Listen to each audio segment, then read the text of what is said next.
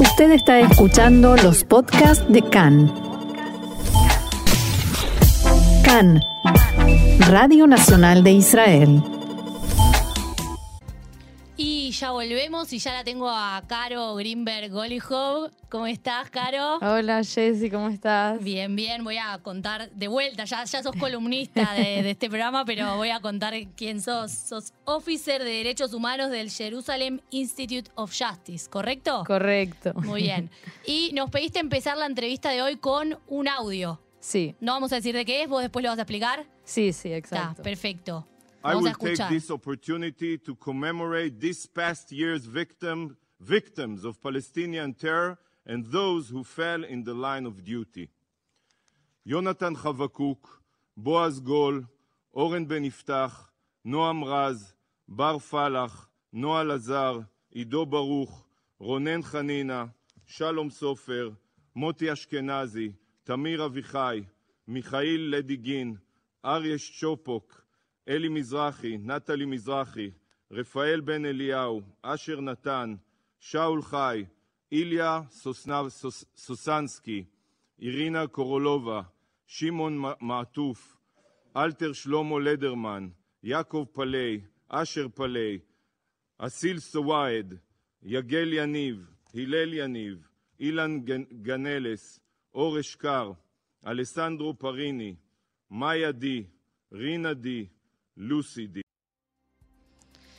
Bueno, acabamos de escuchar una sucesión de nombres. Contame un poco de qué se trata y en qué contexto sucedió esto. Más que nada también porque está en inglés, la primera parte, para explicar un poquito. Bueno, ahora acabamos de escuchar a Gilad Erdan, que es el embajador de Israel en la ONU. Eh, fue el discurso que dio la semana pasada en Yom Carón durante el debate que tuvo lugar en el Consejo de Seguridad en la ONU. Eh, que lo que se debatió, el ítem era la situación en... leo tal cual como Sí, es el sí, sí. título, n- no son palabras mías. eh, situación en Medio Oriente, incluyendo la cuestión palestina. Eh, esto fue lo que se discutió ese día. eh, fue un tema muy eh, problemático, sobre todo porque fue el día de Yom HaZikaron. Eh, Día de los caídos. Sí.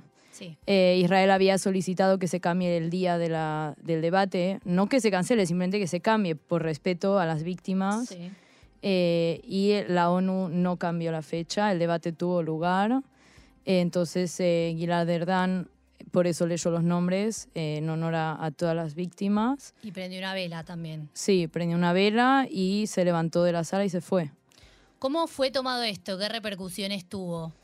Eh, la verdad, hasta donde yo sé, no hubo mucha repercusión en el sentido de que nadie, no se pidieron disculpas, no se asumió que se había cometido un error eh, al mantener ese debate ese día. ¿Hubo, ¿hubo algún eh, pedido de que se aplazara? Hubo un pedido, eh, Rusia, que ahora mismo el presidente de este mes, el presidente del Consejo de Seguridad es Rusia, que es uno de los miembros fijos del Consejo de Seguridad. Eh, dicen que ellos no recibieron ninguna petición, pero eso no es verdad. Israel eh, sí que pidió que se moviera y no se hizo. Contame un poquito qué es el Consejo de Seguridad, digamos, a qué temas se dedica. Y primero, me parece, que, primero que nada, contar un poquito sobre la ONU, qué es, y después, bueno, eh, parte de eso es el Consejo de Seguridad, ¿verdad? Claro, sí, la verdad la ONU es, como muy complejo porque hay como un montón de cuerpos diferentes, que cada uno hace una cosa distinta. Eh, así que más, o sea, el contexto es que la ONU se crea después de la Segunda Guerra Mundial, eh, como es una especie de sucesor de la Sociedad de las Naciones. Y el objetivo de la ONU es mantener la paz y la seguridad en el mundo. Entonces, bueno, a partir de ahí se, quedan, se crean varios cuerpos. Eh, uno es el Consejo de Seguridad, que es responsable de mantener la paz y seguridad, eh, y tiene 15 miembros, que son 5 permanentes, que vendrían a ser China, Francia, Rusia, Estados Unidos y el Reino Unido. Y después hay 10 no permanentes que van rotando cada dos años. Entonces, dentro del Consejo de Seguridad, eh, estos cinco países que están de forma permanente tienen derecho a veto. Entonces, eso significa que si hay una decisión que uno, uno puede decir que no pase. Entonces, muchas veces en, en relación a Israel, Estados Unidos ejerce este derecho a veto para que cosa- re- resoluciones en contra de Israel no pasen. Eh, entonces el Consejo de Seguridad es, eh, pequeño detalle así más legal, pero es Mm. importante. Sí, a ver. eh, puede tomar decisiones vinculantes y no vinculantes. ¿Qué Y para, sería eso? Para Claro, entonces, explicar un poquito sí. a los que no somos abogados. Eh, vinculante sería que los países tienen, están obligados a llevar a cabo esa resolución y solamente pasa cuando el Consejo de Seguridad eh, hace una resolución bajo el capítulo 7 de la Carta de las Naciones Unidas. ¿Qué Que- dice el capítulo 7? Eh, bueno, la que da la capacidad del Consejo de Seguridad de tomar decisiones vinculantes. Mm. Entonces, para poner un poco en contexto, seguro que voy a explicar un poco después, pero sabe- sabrán o sabrás que hubieron muchísimas resoluciones en contra de Israel en- Sí. a- por parte de distintos cuerpos de la ONU, pero bajo el capítulo 7 solamente eh, se tomó una de estas resoluciones, que fue después de la Guerra de Independencia y fue un llamado eh, más, o sea, una resolución vinculante a que las partes tenían que terminar ese conflicto. Todo el resto de resoluciones que de las que vamos a hablar hoy no son vinculantes, pero eso no significa que no tengan un impacto. Claro. Entonces, Israel forma parte de este Consejo de Seguridad. No, Israel no forma, No forma parte, como miembro permanente, sino que es, de- puede Como estar invitado. como miembro que va rotando. Hay 10 países que van rotando cada dos años, Mm. entonces a Israel le puede tocar, como a cualquier otro país. Aunque Eh, se hable de, de su propio país. Claro, bueno, entonces, por ejemplo, el, en Yom HaZikaron, como el debate tenía que ver con Israel, Israel sí que tenía presencia ahí. Hmm, Pero no es, en este momento no es miembro eh, del Consejo. Claro. ¿Y ellos se reúnen una vez por mes? ¿Este consejo cómo es? Eh, se reúnen tres veces por año y las reuniones suelen durar. Eh, bueno, ahora no me acuerdo. Pero me- no, no, no estoy segura si son tres veces al, al año o no. Está bien, no importa. Pero se reúnen. Pero se reúnen. bastante seguido. Así. Y bueno, esto que vos recién mencionabas eh, de las resoluciones y, e Israel y la ONU. ¿Cómo es esa relación Israel y la ONU? Porque siempre, no sé si es un mito, vos me dirás bien, que la ONU es antisemita o anti-Israel. ¿Cómo, ¿Cómo podemos explicar esto y decir tipo mito, realidad? Sí, bueno, yo, tipo, para explicar un poco esta relación, pensé que sería buena idea explicar algunas resoluciones. Sí. Eh, Sí, porque mejor con, con hechos concretos como para que no quede como una opinión. Claro, ¿no? Simplemente exacto. mostrar y que cada uno después termine tomando su decisión eh, sobre lo que vos vas a contar ahora, sobre el- hechos concretos. Sí. Entonces, bueno, en 1947 eh, la, el primer, la primera resolución es por la, se toma por la Asamblea General, que no es el Consejo de Seguridad. Es, es- la Asamblea General son todos los países miembros de la ONU. Y no son vinculantes las decisiones, sino que se tienen que votar. Y tampoco, o sea, no son vinculantes igualmente. La única vinculante, como dije antes, es la del Consejo de Seguridad, si es bajo el capítulo 7. Sí. Entonces, la resolución 181 de 1947 se conoce como el plan de partición, que... eh, Famoso. sí, el famoso plan de partición que no funcionó, no se Claro. llevó a cabo, pero proponía eh, dos estados, uno árabe y uno judío. Hmm. Eh, esta fue la primera, eh, que obviamente hasta día de hoy, a pesar de que no, no se haya llevado a cabo, sigue siendo súper importante. Eh, después, seguidamente en 1948, o sea, bastante eh, seguido, Sí. eh, tenemos la resolución otra vez de la Asamblea General, la 194, eh, que habla de los refugiados, que también un tema súper Sí. Muy ambiguo también. ¿Habla o sea, del estatus de quién es refugiado o...? no, dice que los refugiados que quieran volver a sus casas y vivir en paz con sus vecinos deberían poder hacerlo. Ok. Entonces, Amplio. claro, muy amplio, amplio muy ambiguo, Ambiguo, claro. eh, problemático, muy problemático. Hmm. Entonces, bueno, en relación a esto de los refugiados, en 1949 se crea la UNRWA, que es el cuerpo de la ONU que es específico para refugiados palestinos, que es el único cuerpo de refugiados específico para un grupo.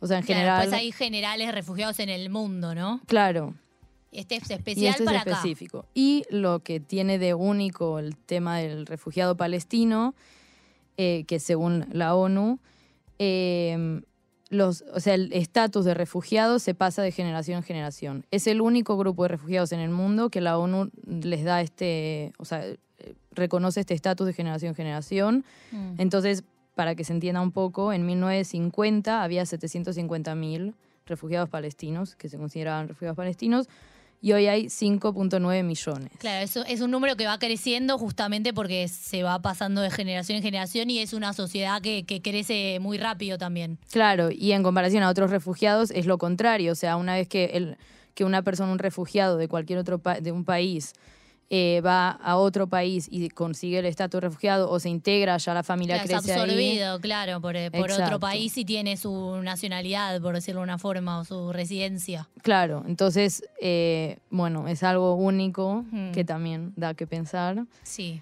Eh, después, otra decisión que también, una resolución otra vez de la Asamblea General que también muy problemática, fue en 1975, eh, es la resolución 3379, que estableció que el sionismo es una forma de racismo y discriminación racial.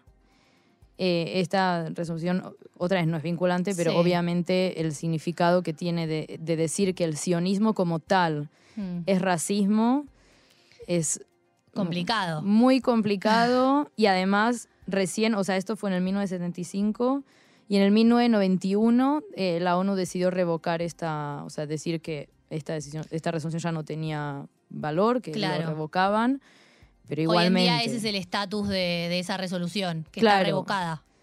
Sí, pero igualmente, o sea, el hecho de pensar que esto pasó en la ONU, estuvo más de 10 años, estuvo 15 Sí. años, eh, ahí la verdad que, bueno, da que pensar. Sí, sí, sí. Cada uno después saque, saque sus conclusiones sobre las resoluciones. Sí.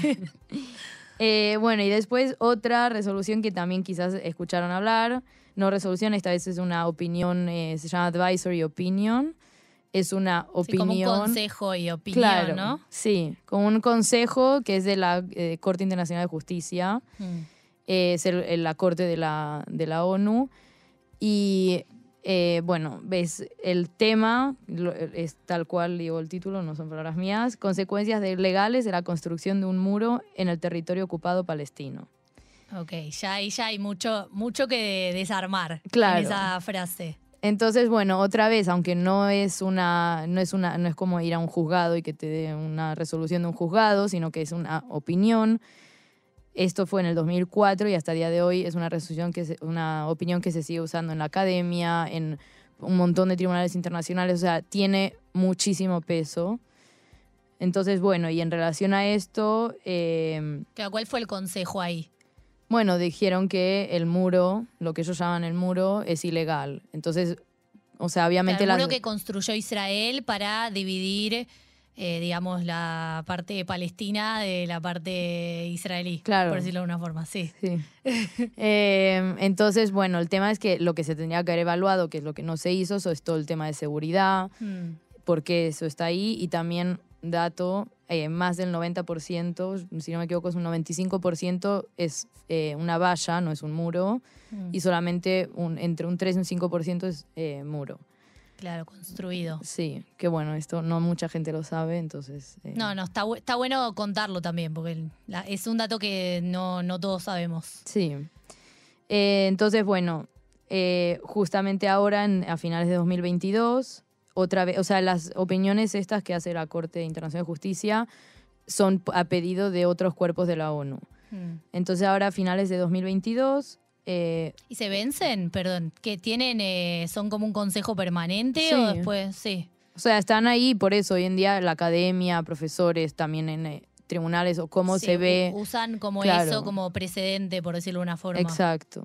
Ok. Y entonces ahora, eso en 2022, otra vez hubo otro pedido para otra opinión, que también otra vez digo tal cual el tema, las consecuencias legales derivadas de las políticas de Israel en el territorio palestino ocupado, incluyendo Jerusalén Este. Ok. Bueno, esta- Seguimos en la misma línea, más claro, o menos. Sí. todavía no salió, esto es algo que está en proceso, Mm. pero bueno, eso es todo el debate, ¿no? Si realmente va, va- va a haber alguna sorpresa o va a ser más de lo mismo. Eh, no sabemos todavía. Y bueno, la- en 2021, que me quedo en el medio, Mm. eh, se estableció una comisión de investigación eh, de la ONU para analizar, entre otras cosas, violaciones de derecho internacional humanitario y derecho de- eh, derechos humanos eh, por parte de Israel y analizar las raíces de las tensiones entre Israel y los palestinos. Hmm. que también, o sea, es una, esto en algún momento de este año va, va a salir eh, el reporte de, este, de esta comisión, también veremos qué, cuál es el contenido. ¿Por qué esto es importante? ¿Por qué tipo de estas resoluciones son importantes para Israel, digamos? Y porque básicamente forman eh, la, la opinión del mundo entero, como... Claro, pero lo dice la ONU. Tipo, Claro. es como algo eh, que debería ser como más imparcial, por decirlo. Y bueno, forman opinión, ¿no? Sí, entonces, o sea, ya obviamente cuando leo los títulos y escuchamos estas palabras, ya el, el- el título en sí es problemático. Ya vemos que, eh, o sea, una serie de resoluciones bastante problemáticas. Sí, hay una postura Entonces- tomada cuando por ahí en verdad no debería, digamos, Sí. debería ser un organismo un poco más imparcial. O sea, al final no sé si llamar una postura tomada por parte de la ONU, porque obviamente la ONU está formada por países. Hay Sí. países que van a estar más eh, en contra de estas resoluciones, otros más a favor. Eh, también, como dije antes, Estados Unidos suele, por ejemplo, ejercer su veto en el, Claro. en el Consejo de Seguridad. Eh, pero sí, es, es un problema porque el resto de países y, de- y el mundo en general, o sea, las personas, toman estas, eh, estas resoluciones como referencias a lo que, o sea, si lo dice la ONU, bueno, será verdad. Claro. Entonces, bueno, se pierde mucho la conversación y todos los otros argumentos que no, no aparecen en estas resoluciones. Claro, por supuesto. Es la verdad un tema eh, muy interesante, todo el tema de, de la ONU y esto. ¿Cómo fue tomado este hecho puntual eh, dentro de la ONU? La verdad que no me parece que haya sido, o sea, Israel varias veces... ¿Pasó anteriormente algo así? ¿Hubo que Bueno, se les por haya ej- ido o algo así? Por ejemplo, en la resolución que hablé antes de que de- declararon que el sionismo era eh, racismo, Mm. eh, Herzog eh, rompió, Presidente. el presidente en ese momento rompió eh, el, el papel de la resolución Mm. y me parece que también se levantó y se fue. O sea, es algo que no es, no es, no es que pasa todo el tiempo.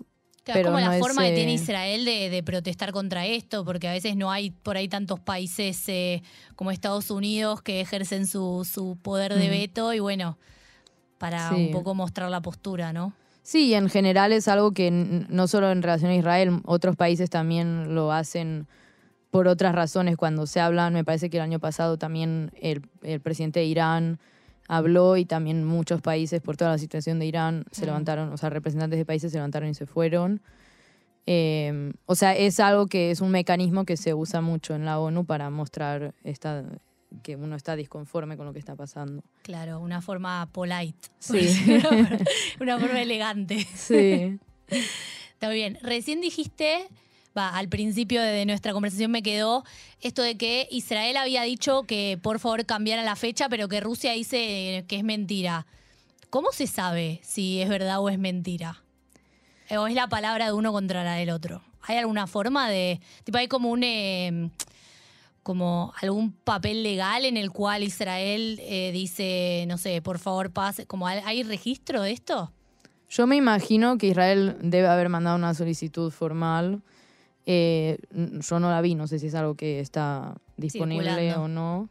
Eh, no sé exactamente cómo funcionan estos procesos, o sea, de- es algo de procedimiento, Mm, así que claro, no estoy muy cómo funciona. Claro, Sí. no, porque me imagino que eh, en definitiva termina quedando la palabra de uno contra la del otro y bueno, va a estar eh, en base a la postura de cada uno a quien creerle, ¿no?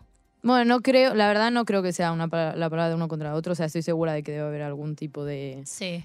Y es, documentación. es- es poco creíble que Israel eh, no haya presentado algo haciendo una reunión del Consejo de Seguridad en Yom HaZikaron en el Día de los Caídos, ¿no? Claro, por Es eso un día, digo. es muy- un día sí. muy fuerte. En Israel suena la, la sirena, ya lo, lo estuvimos contando acá, suena la sirena, sale la gente de los autos, se para en el medio de la calle, se para todo el país.